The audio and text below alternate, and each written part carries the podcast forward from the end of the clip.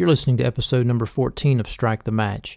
This past week, Baptist Press released an article entitled Southern Baptist Convention Reports More Churches, Fewer People. Within hours after its release, secular outlets across the country picked up this story and began reporting on its findings. In this podcast, I spend some time sharing some information regarding this article, some general observations, and some missiological concerns. So, with that in mind, let's.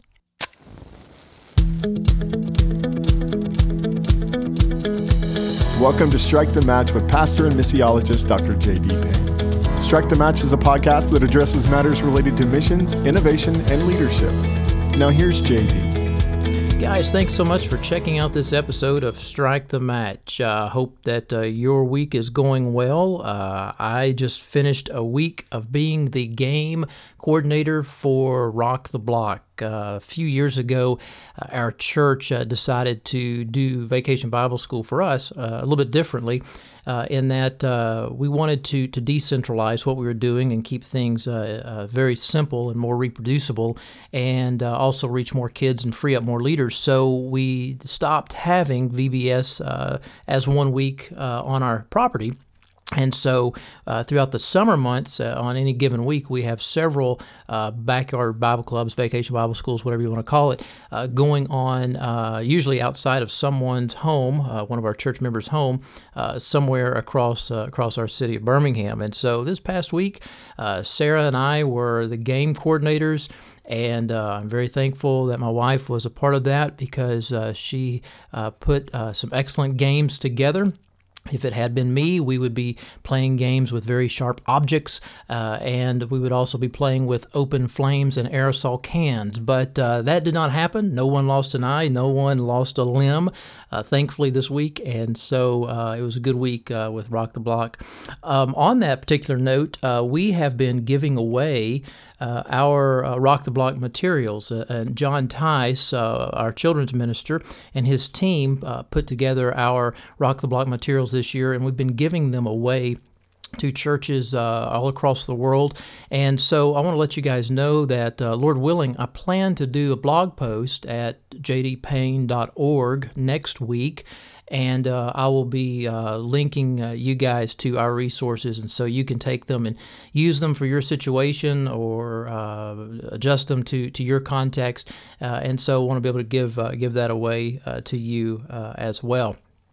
Hey, also, I want to give you guys an update on my next book, uh, To the Edge. Uh, I shared uh, an uh, update with you guys, uh, I guess, a couple episodes ago, and I uh, want you to know that the day is getting closer, Lord willing. I'm really excited about this. In fact, I am holding right now a draft copy of the book in my hands. Uh, and it's looking like uh, we'll have this uh, released probably within the next, I'm going to guess, three to four weeks. Uh, so hopefully pretty soon. Uh, to the Edge Reflections on Kingdom Leadership, Mission, and Innovation. I am extremely excited about this book. It is unlike any other book that I have written not only in the writing style but in the in the content as well as the format that I, I have used in, in in sculpting this this book. And I hope that you will get a copy of, of To the Edge. I hope that you will mark it up and highlight it and write all kinds of things in the margins and then give your copy away to someone else uh, or buy a copy for someone else or others on your leadership team so you guys can get together and uh, read some of these matters and uh, challenge one another uh, with some, some issues related to uh, the big topic that I'm talking about in this book, and that is that is the matter of change. Uh, as as we move forward uh, in this Great Commission activity that uh, we're called to, and the Spirit leads us uh, into realms that require innovation, uh, we're going to change and we're going to experience change. And so, uh, this book is uh, hopefully going to serve as a catalyst for you and for for your churches to not only take you to the edge, but encourage you to take that next step to go even beyond the edge. So, keep an ear out, and I'll be updating you guys as time gets closer for for the release of the book To the Edge. But really excited about this uh, this this summer and that coming out.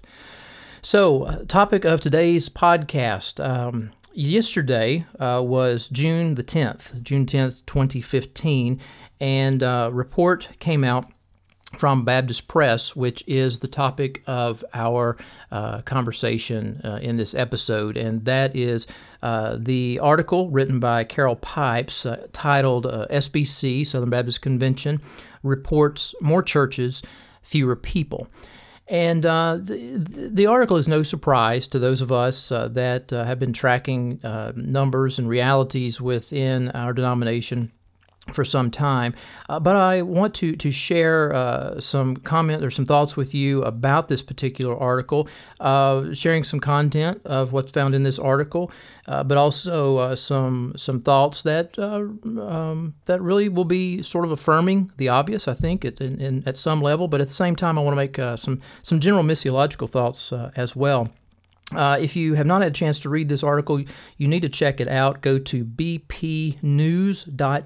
bpnews.net. SBC reports more churches, fewer people by Carol Pipes. It was only within hours after this uh, was released yesterday that that uh, secular media sources uh, picked this up all over the country, and it was in, in a multitude of places in a very short period of time. And um, and so let me just go ahead and jump in and kind of get started with with, with this. Uh, but well, let me make one more disclaimer, one more kind of kind of disclaimer. Um, you're listening, and maybe you're not a part of the Southern Baptist Convention. I, want to encourage you to even uh, listen to the rest of this podcast because I think it will be of value to you. Uh, I saw on Twitter uh, just yesterday uh, an individual who um, made a comment on this uh, this. Um, this article that came out, uh, and he uh, was with the Assemblies of God and, and made a very important statement in that he said, uh, asking people within his denomination, you know, what uh, what can we learn as as the assemblies? Uh, what can we learn from what Southern Baptists are experiencing right now? What what implications may this have for us, and what can can we need or what do we need to be thinking about in days to come? And so, so my hope to you is, even if you're a part of a different denomination or maybe you're non-denominational, that you will you will also listen uh, to the rest of, of, this podcast. So, so with that in mind, um, let me share with you a verse from Proverbs, Proverbs chapter 25, verse 11. And uh, the writer of Proverbs makes this statement. Uh, he says, A word fitly spoken is like apples of gold in a setting of silver. A word fitly spoken is like apples of gold in a setting of silver. Proverbs chapter 25, verse 11. I share that with you at the outset of this uh, discussion because whenever you have information that comes out like what was contained or what is contained in this article, uh, you quickly have, or usually have uh, very quickly, uh, people that want to jump on this issue and, and be extremely critical. Uh, they want to criticize. Uh, they, they, you know, they, they were mean spirited, angry. Uh, you know, and obviously not everyone out there that's making commentary on this uh, is falling into that boat, but there are a lot of people out there that are doing that, and and I do not want this to come across at all uh, with me being uh, sounding like I'm in that vein.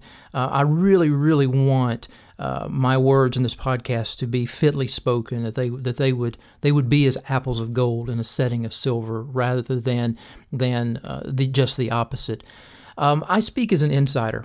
Uh, I, uh, am very proud uh, to be an insider. I am a fourth generation Southern Baptist. I've shared that on numerous occasions and very proud of uh, that heritage that is there. Uh, Southern Baptists have, have, have been the means, have been the, the channel by which the Lord has extended His grace to me, and not only to me, but others um, that uh, came before me and my, my family. And so I'm very proud, very thankful to be to be a Southern Baptist. I uh, I was called to serve in my first uh, church in 1995. I was pastoring a church in Winchester, Kentucky, back in 1995, and so I've I've served and been a part of Southern Baptist churches uh, f- uh, for 20 years now. And um, uh, and and and presently, church that I'm part of right now, the Church of Brook Hills. We are a Southern Baptist church. We're involved in, in Southern Baptist uh, work in North America and throughout the world, and in our own association as well. I did uh, two of my uh, two of my degrees uh, at uh, at the Southern Baptist Theological Seminary. So I did my MDiv there, did my PhD work there, and then uh, I spent ten years uh, on faculty. at Southern as well, I, I taught there as an associate professor for for a decade, and even during that period of time, nine of those 10 years, I was uh, appointed as a national missionary with the North American Mission Board of the Southern Baptist Convention. So I, I say all that to say to to to you that um, I'm, I'm, speaking as an insider, and I'm speaking as an insider who is very thankful, very proud to be a part of, of, of this tribe, uh, even with all of the concerns that are out there. And there are many issues that weigh heavily on my heart, and they've been on my heart for a long time, long before this article uh, even came out. And so uh, it's important for you to know my background as you hear me speak uh, as we move forward. When you begin to look at this article, what do you see? Well, you see that the number of cooperating Southern Baptist churches in our convention, in our denomination, we, we, we increased uh, by 374 churches, uh, and that's been an increase over the past 15 years. However, though we saw that increase in churches, we lost. We lost more than 200,000 members. It's the biggest one year decline since 1881. We also saw decline in average attendance and also in baptisms and also uh, in our missions giving uh, as well. The membership of our denomination uh, fell by 1.5%. Uh, it is now down to 15.5 million, uh, clearly making us the largest Protestant uh, denomination in the United States. And uh, even though we have 15.5 million members, the reality is, is that worship attendance does not reflect that. In fact, worship attendance is also down on average, but even the average worship attendance. Listen to this: the average worship attendance uh, is uh, is about 5.7 million Sunday worshipers. I mean, so so you know, being generous, we round up to six million uh, worshipers on any given Sunday are in Southern Baptist churches or gathering with Southern Baptist churches, uh, that's a big discrepancy. That's almost 10 million people between the numbers that we have as uh, tallied members, if you will, and those that are gathering for worship. Um, the reality is, is that we're not as big as we think we are. Uh, we, it's just it's just not there. Um, I do still believe that we're, we're the biggest denomination, the largest denomination, uh, because other denominations uh, have very similar reporting mechanisms in place, very similar uh, margins of error in their in their calculations and in their their accounting. Uh, but uh, the reality is is that we're I still think we're the largest, but we're not as big as we think we are. And I'm going to come back to that in just a second. Let me talk about baptisms for a second. Baptisms declined for the third year in a row although the rate held steady, according to Carol Pipes in this article, uh, with one baptism for every 51 members. So, in any given year, it takes 51 Southern Baptists to reach one person for Jesus and see them baptized. It's, that's a terrible ratio, but that is the reality in which we find ourselves. Um, churches recorded about 5,000 fewer baptisms, a, a decrease of uh, about 1.6%. Um, uh, in, in in last year, and reported baptisms have fallen eight of the last ten years, uh, with last year's last year's count of baptisms. So in 2014, last year's count of baptisms was actually the lowest total that we've ever had since 1947. Since 1947. Uh, missions given has decreased. Uh, it's decreased by almost 5%. And even though it's decreased by only by, by 5%, um, the, the amount is, is still a very large amount of money. $1.2 billion uh, of Southern Baptist dollars going to mission expenditures. Again, I'm going to come back to that in a second when I'm talking about the issue of size. Um, and you know, it's the numbers are probably higher than that when it comes to giving. We actually have some some state convention of churches that do not uh, give account uh, of, of that particular area related to missions expenditures. So that number is probably probably actually higher. So so let me let me just kind of make some general uh, kind of thoughts and uh, and again as I mentioned a moment ago some of this is affirming the obvious but I also want to make some general thoughts on on some, some missiological matters uh, because of the nature uh, of this podcast because of the reality of the world in which we live where there's uh, there are 4 billion people in the world who have no relationship with Jesus. Uh, 75% of the United States, no relationship with Christ. 80% of Canada, no relationship with Christ. And so, so given, given these realities within my denomination, within my within my denomination, uh, let me share some thoughts thoughts with you guys uh, at this point in time. The reality is, is that when you're this large, when you when you are this large, it takes a long time it takes a long time to feel the shifts that are around you that are occurring. Uh, in other words, what we're reading about in this article that came out yesterday, th- uh, this is nothing new for us that have been, been, been tracking this for some time. This has been going on uh, for a lengthy period of time. And, and the reality is, is that the bigger you are, it is the, the, the less likely you are to feel the the the, the shifts, to, to feel the rumbles, to feel the shake, if you will, uh, the tremors, the, the issues that, that are that are moving around beneath your feet. You know, imagine imagine you're in choppy waters in the ocean and you're in a boat. But imagine that that boat is actually a cruise liner, and that cruise liner has got its baffles under the water, and and the and the, the waters are choppy. Well, you're going to feel the the the the the shifting of the of the water uh, around and under that boat differently if you're in that same water and you're actually in a canoe. And so you know you're going to you're going to experience that differently.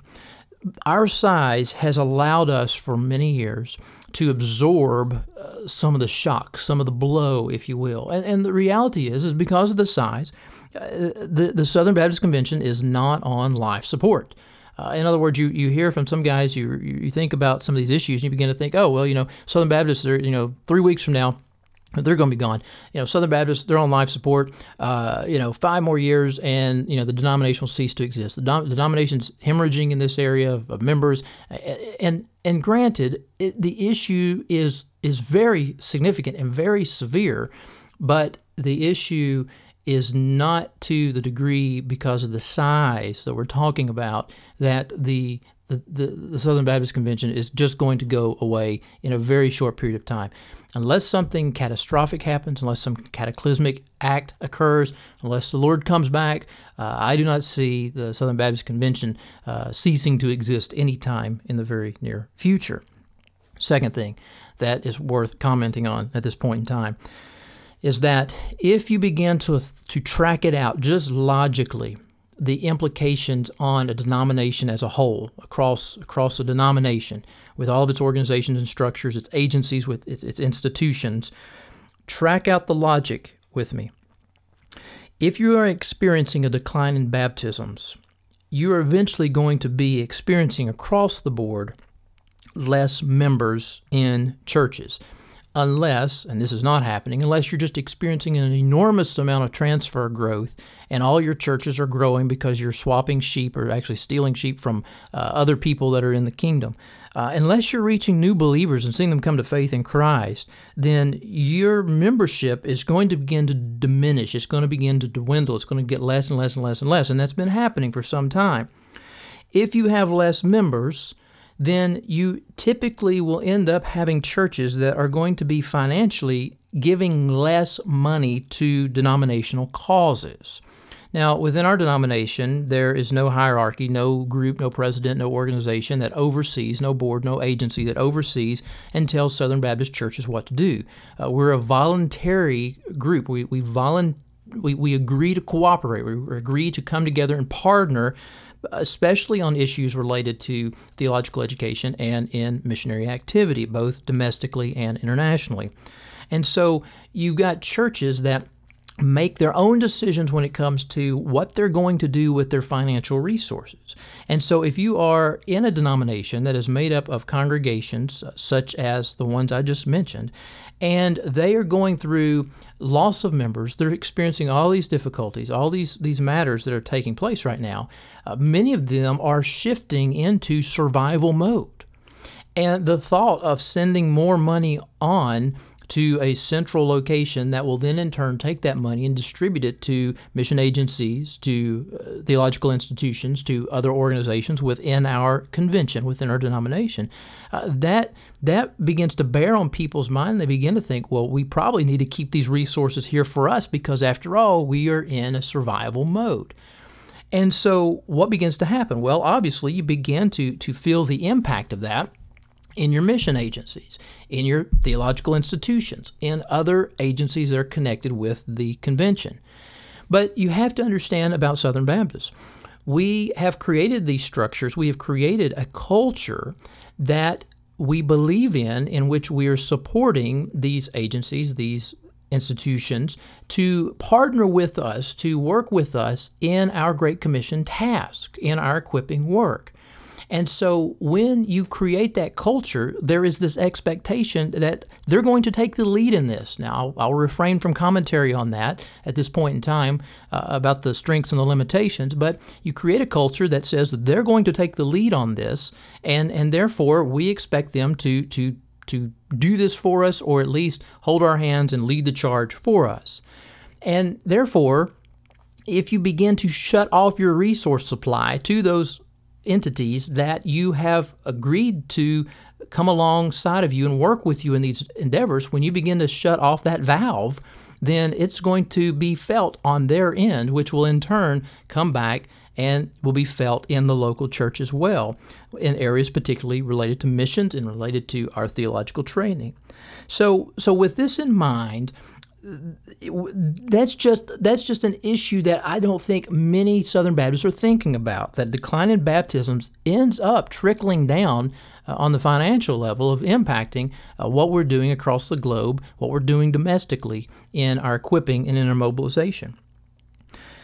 The other thing that I think is important for us to recognize is the truth of the matter that there will be many churches in our convention, in our denomination, that will cease to exist in days to come. In, in, in, the, in the near future, there will be many churches that will cease to exist in days to come. And there are a lot of reasons. There are a couple of reasons I'll just toss out at you. One, we see, as, as just a few weeks ago, Pew Research kicked out the growth of, of the nones, people with no religious affiliation whatsoever, and those that are are you know the, those that are being more nominal in their expression, and those that are being more nominal in their expression, shifting to becoming not considered or not considering themselves a part of any faith tradition. So you begin to have people that are once members in churches, once on the roll, so to speak, nominal in their Christianity, uh, disappearing you know, you know, uh, falling away, so to speak, and, and and shifting into the category of not being uh, considered uh, uh, an adherent to the Christian faith at all. That's happening. It will continue to happen. The other thing is is that in our churches, in most of our churches, we have this ecclesiology. We have this ecclesiology that believes if we can't keep our lights on in our building, then we can't be a church. If we can't if we can't afford or have a pastor in the traditional understanding of a pastor, even if he's bivocational, then we can't be a church. In other words, because there will be churches that cannot afford to pay their utilities, cannot afford to keep their, their heater and electricity running, so to speak, they will begin to think we can no longer be a church and they will cease to exist. They will, they will, they will go away. They will disappear.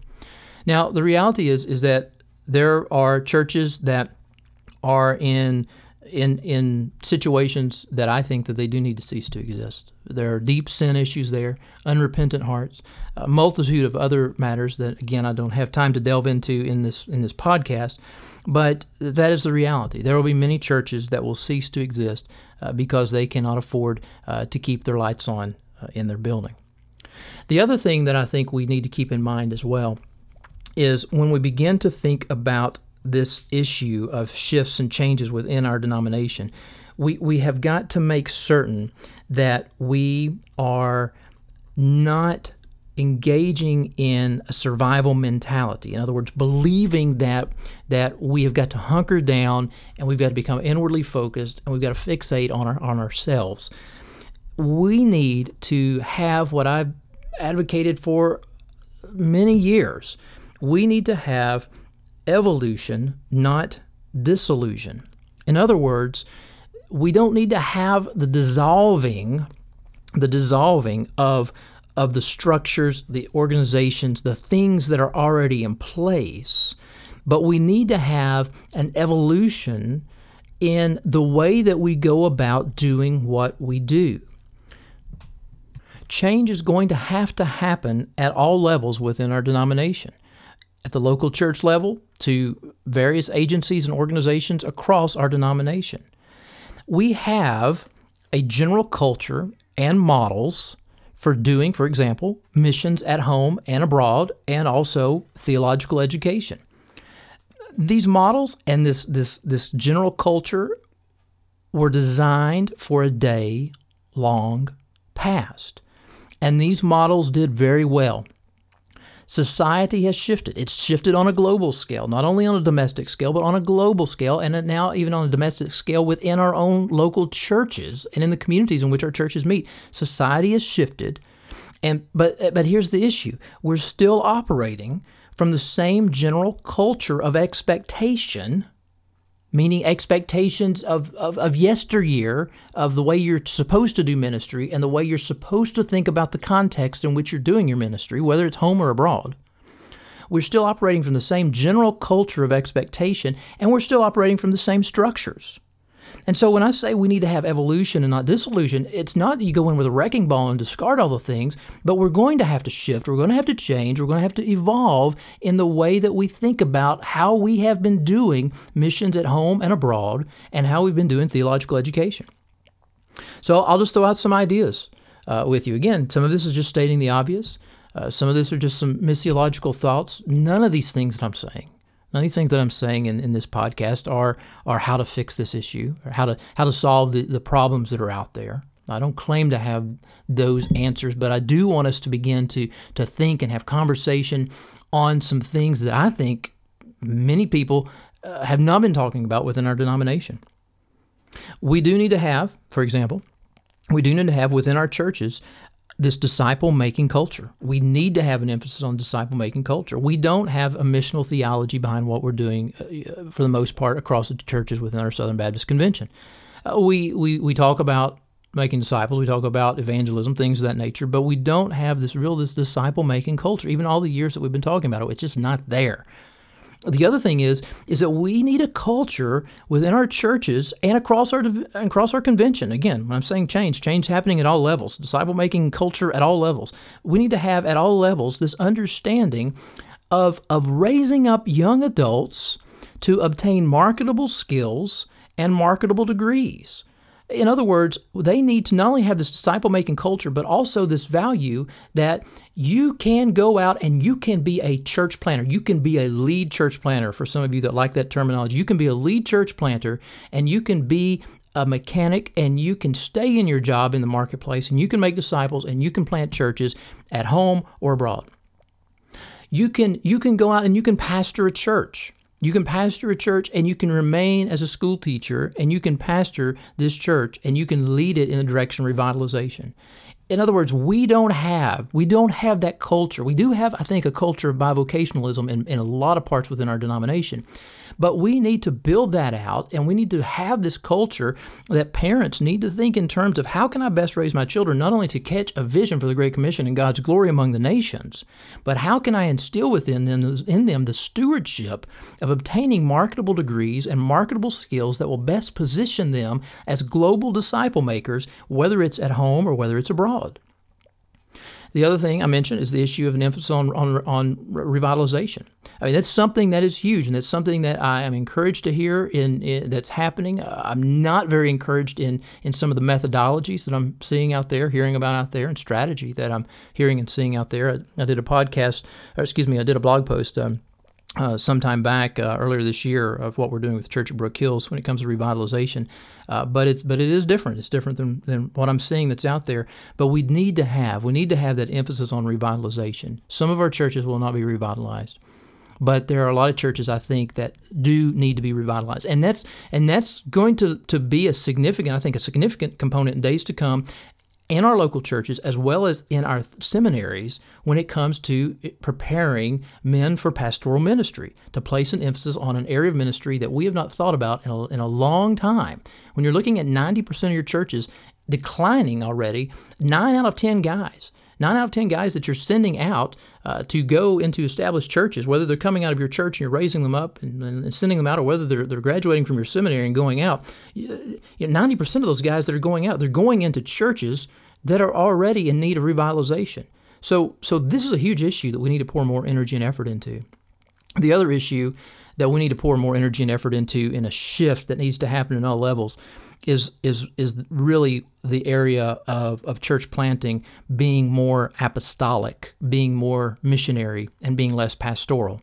Uh, in other words, we've got the structures in place, we've got the heritage, we've got the context, we've, we've got the background, if you will, to do church planting primarily through a pastoral lens. But when we look at the New Testament, we see churches being birthed out of the harvest, meaning 100% conversion growth, meaning that the church planting teams never functioned as a, as a permanent fixture. They always existed as a scaffold to, to make disciples out of the harvest, to see those disciples gather together to be local expressions of the body of Christ, and then in turn would raise up elders out of those people, would appoint elders out of those churches. Acts chapter 14, and then Titus chapter 1, verse 5. Titus, the reason I left you on Crete was to put things that remain in order and to appoint elders in every town. In other words, we have got to allow that to permeate what we're doing at all levels. When you talk about Southern Baptist work outside of North America, we're all cool. We're all there. We're, we're right there with that issue.